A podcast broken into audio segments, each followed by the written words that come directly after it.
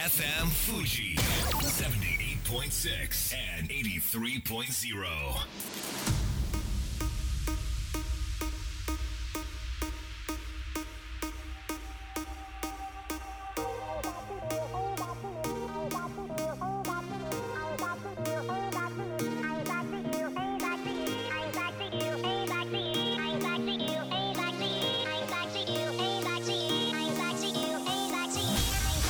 月曜夜のひとときいかがお過ごしでしょうか？この番組「みんなのラジオは」自分の故郷を盛り上げたい誰かの役に立ちたいぜひ知ってほしい聞いてほしいそんなたくさんの思いを発信していく番組です。本日で第261回の放送東京代々木のスタジオビビットより生放送でお届けしてまいります。音楽教室で生徒さんたちが練習している曲にも著作権使用料は発生するのか否かえー最高裁が今日一つの基準となる判決を出しました。生徒の演奏について使用料は発生しない。音楽教室から徴収することはできない。これが、えー今日の最高裁の答えです。まあ、ジャスラックさんもあくまでアーティストさん著作権者さんの権利をもっと拡大していこうという目的なので、まあ、どちらにも正義はあるかなと思いますが著作権といえばですね一時期1960年代に活躍したビートルズの楽曲がそろそろ著作権切れになるんじゃないかって結構話題になったんですよね。しかし2018年に TPP 環太平洋パートナーシップの著作権法の改正でその著作権法の保護期間が50年から70年に伸びたんですよ。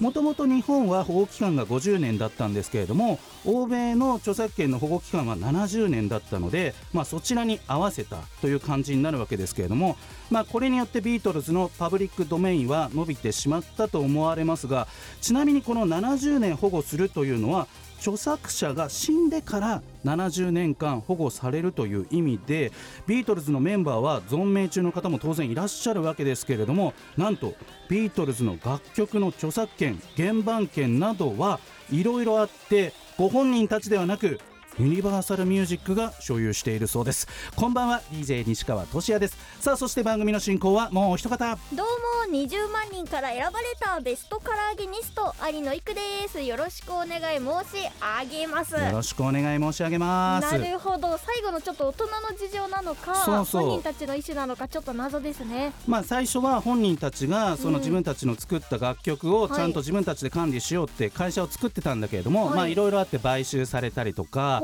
まあ、株を売られちゃったりとかっていうのがいろいろあって、まあ、イギリスの EMI を最終的に買収したアメリカのユニバーサルミュージックが今所有しているっていうことになってるわけですよね。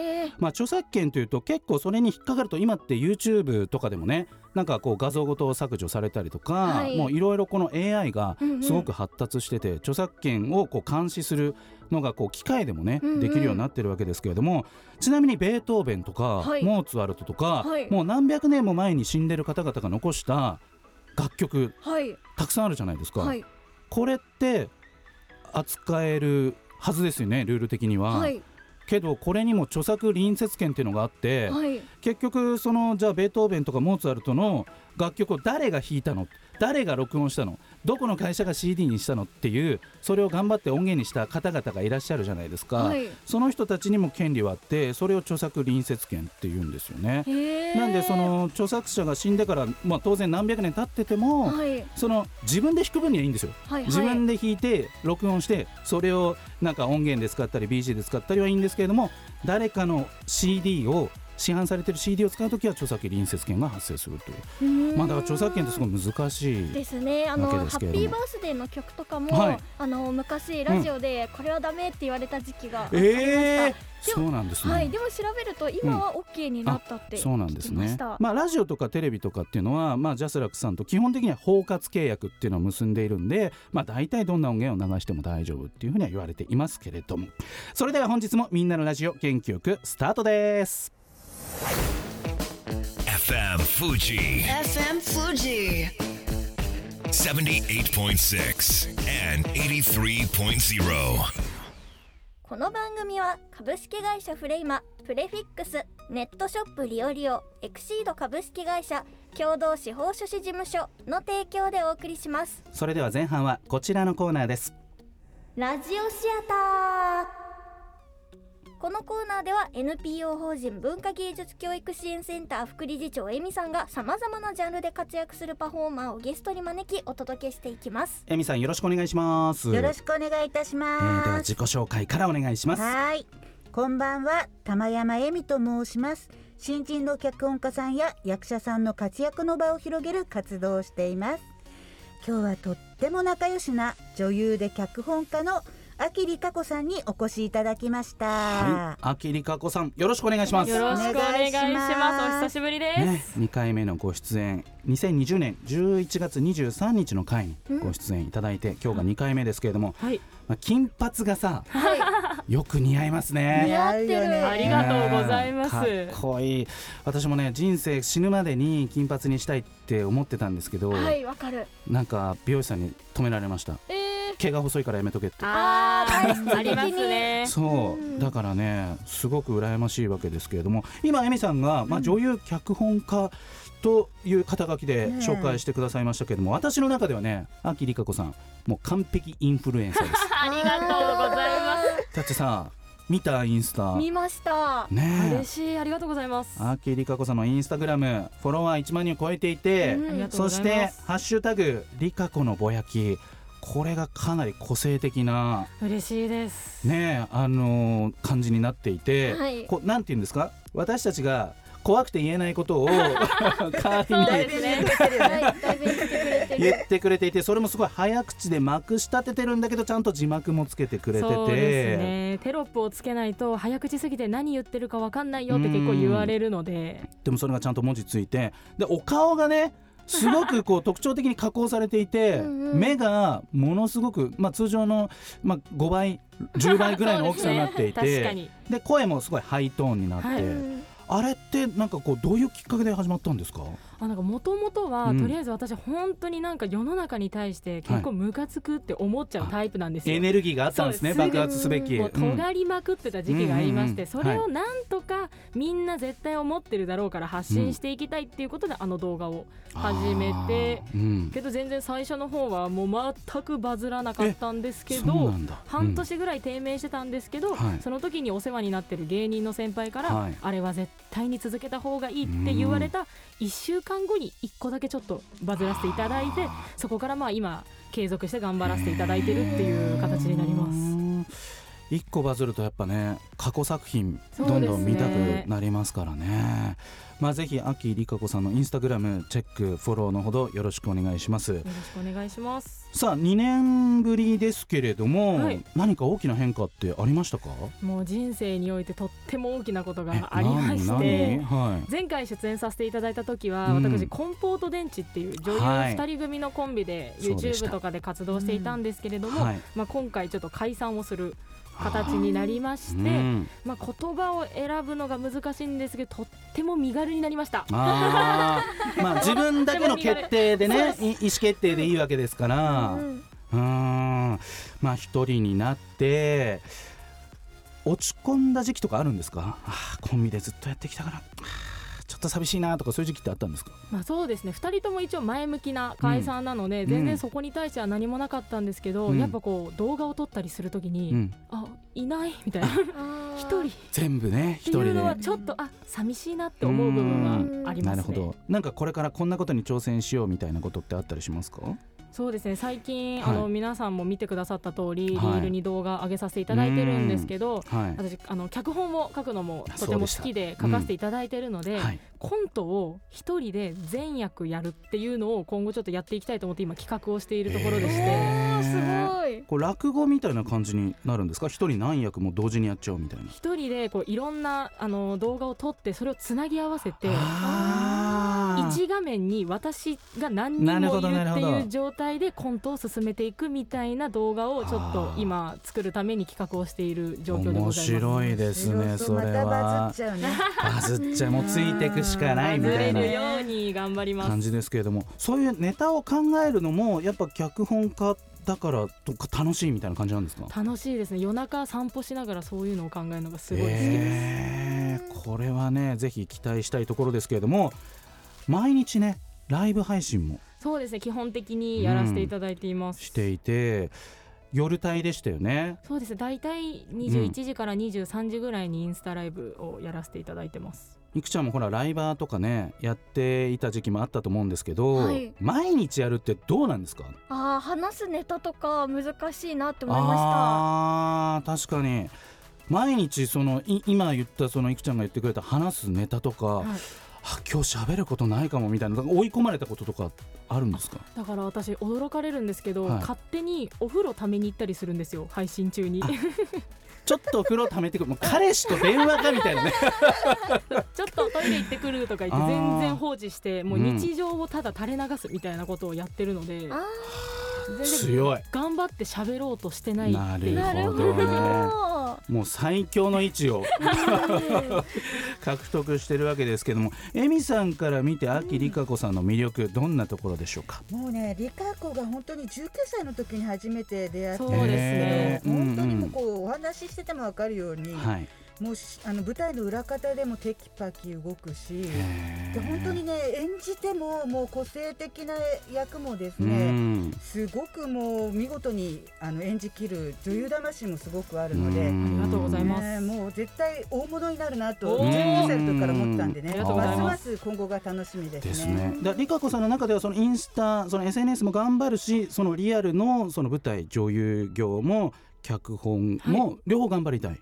もちろんもう私最終目的は演劇でっていう形なのでそこにつながるために SNS を頑張ろうっていう形で、なるほど。そこが動線でこう演劇が盛り上がってくれたらいいなという絶対に演ところだ。劇が中心ですこれは NPO 法人文化芸術 あの教育支援センターの副理事長としては嬉しいんじゃないですそうかで。すねもうもっねともっとビッグになって。演劇界をね。もう出演してもらわないとね。その時は断らないでねリカ違うお世話になってるね。お願いします。あとはあれですか自分だけの謎ルールっていうのがあってそれもこう。いろいろこうねあの作品に盛り込んでいきたいみたいな。ありがとうございます、うん。まあさっきも言った通り私結構生きてて気づくことをすごい発信したくなっちゃうんですけど、はい。うん。本当にこのラジオで言うかっていう話なんですけど、本当にあの本当にラジオで皆さんはい。申し訳ないです、え今、えいいんですよ。皆さん数数えられる時って、うん。はい。手をパーの状態から、はい。まあ、123って数を数えられる時にはい。こう親指から1って折っていくじゃないですか普通うんの人は。そうですよね、うん。でこう5までいった、はい。この次を私人差し指から上げるんですよ。6を。6を小指もう一回上げるじゃなくて、はい、人差し指から。行くんですよ。どういくちゃん？はい。12345の6次何の指が上がる？えーもう片方の手ああいたよここにも。さすがです。そういう回答もあるよね。さすどうなんだがでろう。人差し指。あー エミさんこれラジオです まあそういう自分だけのあれ？これ私だけみたいなのがいろいろあって。最近気づいて。まあ、ぜひねその辺もインスタライブとかでねちょっと掛け合いしていただければなと思います。告知などあればぜひお願いしたいんですけれども。ありがとうございます、そう先ほども言った通りに私コンビでずっとうん。YouTube をやってたんですけれども、まあ、その YouTube が一回なくなって、はい。今回あの個人チャンネルを今作らせていただいたんですけれども、はい。私12月5日に23歳の誕生日を迎えるんですけれどもそのタイミングの12月5日から初投稿を始めて、1ヶ月間あの毎日投稿をするっていうのをここで発表させていただきました。もう言っちゃったよこれ。言っちゃったから。すごい。12月5日から1月5日まで毎日投稿があると、ぜひこれは楽しみにしたいと思います。ここまでは秋理香子さんそしてえみさんでした。ありがとうございました。ありがとうございました。ありがとうございました。それでは一曲お届けしましょう。G アイドルでヌード FM Fuji. FM Fuji. 78.6 and 83.0. さあみんなのラジオ改めまして私西川俊也と有野育でお届けしております後半はこちらのコーナーですドテライ堂の How do you do? 足を踏み入れるは底なし沼ハマればとことんハマり尽くす思い込んだら一直線な物書きドテライさんが今一番気になっている人を連れてきてしまうのがこの企画です。はいドテライさんよろしくお願いします。はい、よろしくお願いします。今回もこの方が来てくださったんですよね、お。はい、先月に引き続き映画監督の東かほりさんを連れてまいりました。はうん、うん。東さんよろしくお願いします。よろしくお願いします。今ドテライさんはい、このえー東監督が撮ったうん。映画「ほとぼりメルトサウンズ」が全国公開中なんですよね。その通りです、うん。全国の劇場で公開しております。今日はどどんな展開にしていきましょうか？そうですね。あのせっかくなんでですね、はい。このほとぼりメルトサウンズまだ見てない人に向はいけて、はい。あ西川さん見てないんだ。ダメじゃん。そうなんですよ。いくさん見たんですよ。ね、もちろん見ました。はい。気まずい。ななので、はい。あのまだ見てない方に向けて、こういう映画だよと。こんなところ見てってちょっと知ってたら面白いよっていう話をしていけばいいなと思ってました、ではあの監督からぜひ簡単にあらすじ教えていただけますか、はい、えー、と主人公のコドちゃんという女の子が久しぶりにおばあちゃんの住んでた空き家に行くと庭に見知らぬ段ボールハウスが建ってるんです。でその中には知らないおじいちゃんが住んでてそのおじいちゃんは街中の音を取っては埋める音の墓を作っている。んですちょっとざっくりした意味のわからないあらすじかもしれないです。そこからお話が進んでいくという感じになります。まあ、このほとぼりメルトサウンズがいよいよ来月11月25日にまた東京に帰ってくるんですよね、そうなんです、うん、あ詳細教えてください、はいえっと、東京で下北沢やあの新宿であの、まあ、トータル東京だと2ヶ月弱上映させていただいて、で今全国であの各地上映してるんですけど、はい。一回戻って、はい。次は吉祥寺で1週間限定公開が始まります。どちらの劇場でしょうか、はい、えっと吉祥寺のアップリンク吉祥寺というところになります。ここではい。1週間、1週間限定なのでもうここはね絶対私見に行こうと思ってます。ぜひ絶対見に行ってください、はい。お願いします。あのドテライさん的にこれ知っておいたらより映画が楽しく見れるよみたいなことがあればぜひ教えてください。まあ、大筋としては今説明していただいた通りですね。はい。あのーまあえー、と音集めていこうっていう話と、まあ、うん。その、えー、ことちゃんの家に住んだ4人の、はい、えーとまあ、偶然出会った4人の共同生活を描いているんですけど、うんなんかね、あのー映画すごい吸い込まれる感じではい。見てるとなんかその中に自分もいるんじゃないかなって思わせてくれるよううん。なそういうところがあります。でなんでかっていうとですねこうわざわざこう、ね、ご飯を食べるシーンがめちゃめちゃいっぱいあったりとか、はいはい。なんかこうあ日常的なところをすごい描いてるな丁寧に描いてるなっていうところが、うん。うんすごく魅力的だなと思いますね。なんかこう日常ってまあ普段我々も生活してこう簡単に流しちゃうっていうかね、実はこの今この何気ない瞬間が幸せだったりとかっていうことを割と逃しちゃいがちですけれども、うんいくちゃんなんかこの映画見て印象に残ってるシーンとかってありますか？いっぱいあるんですけど、うんうん。あのー一つクライマックス言わないでね。あ今で。最後もちょっとまあいいんですよ、うん印象的なんですけど、私はあのシールを貼り合うシーンがなんかちょっとユーモアというか個性を感じて面白かったです。シールを貼り合うシーン。はい。スーパーとかの30%オフとかのはいシールあれが個人的あうん私も大好きで、はいあれをちょっと貼り合うシーンがあります。へー。面白くないですか？どこに貼り合う？顔とかですか？ああー。びっくりした。あの30%になってない商品に貼ってるわけじゃないですよね。犯罪的なことは一切な ってない。まあそういうちょっとしたところも面白さだというところなんですね、はい。まああとはあれですね。風の噂ですと東さんがこう実体験したことだったり夢で見たことをそのままこう映画で演出したりとかっていうのもあるって聞いたんですけれども。はい、そうなんですよ。ちょっと夢、私すごく夢を見る人間で。うんうんうんうんで夢に今回の映画にも、まあうん。多分ちょっと変な人が出てきたりとかするんですけど、うんはい。それは大体私の夢に夢の中出てきた人です。ね。へ濃いの出てきますよね。はい、そうです。ちょっと濃いのが出てくる。でもさうん夢って起きた瞬間になんか忘れちゃいません？いや私あの忘れちゃうので、うん。起きた瞬間に声に出すんですよ。起きた瞬間声出す。えそうすると忘れない。忘れなくて出てくる人とか、まあ動物が出てきたらなんとか動物とかうん。単語を言って記憶してその後寝ぼけながらスマホにメモをするんですよ。はあ。すごくぐちゃぐちゃなんですよ。そのボロボロの文章だけど、うん。後で読み返してこうあこういうことがあったのねって思い出していくっていう過程が結構面白くて。今夢を忘れない方法がはい。うん。出てきました、うん声に出して後でメモすぐメモろうとすると忘れちゃうみたいあなそう一応すぐメモするんですけど、うん。それをちょっと経ってから自分で読みやすいように書き直すと思い出すんですよね。すごいなうんドトライさんはこの映画を見た時にちょっとあの気持ち的に落ち込んでいる時期だったっていうふうに聞いたんですけれども、そういった方が見てこうどんなななんでしょう心にこう安らぎというかなんかそういった心境になったんですか？なんかこう僕はその心が落ち込んだ時が、うんうん。本当になんかこう何も新しいものを受け入れられない状態で、はい。何を見ても全然波風が立たなかったんですけど、うんうん。なんかそんな心の時にこう文字通り溶け込んでくる、はい。うん別に背中を押すでもないし、うん。応援されるでもないんだけどなんか溶け込んできてなんかポーッと心があったかくなるような感じでうん。元気になったんですよ。で元気になった後に見てもやっぱり発見がある、うん。だからやっぱりその元気じゃない人はい。も見てほしいし、うん。うん、元気な人にも見てもらいたい作品だなと思っております。有野由紀さんはこの映画を見終わった後のこの感想というか自分のその時の心境って覚えてますか？はいなんか心がすっきりしました。うーん不思議な感覚。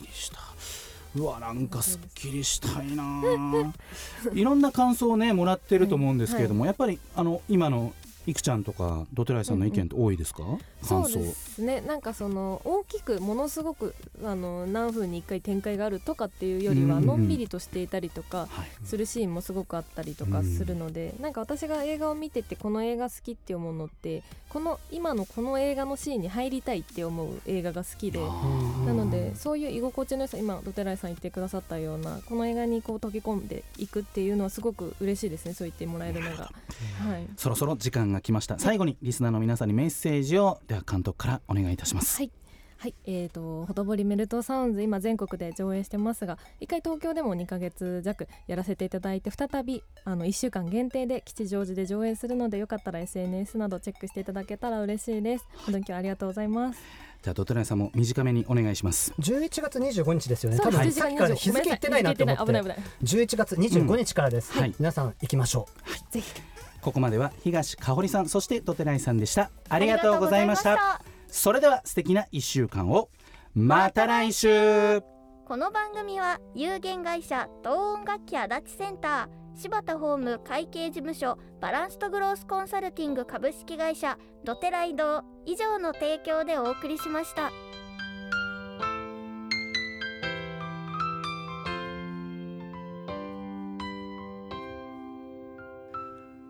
最後だと分かった。でも言いたかった。君が好きだとその後のように浮かぶ思い出に涙流した。健やかなる時も心やめる時も励ましてくれたしいつだって味方でいてくれた。勘違いした僕はそんな状況に甘えいつまでもこんな時が続くものだと過信して全力で君を愛さなかった。大事なものを失って初めて気づかされた自分の愚かさ取り戻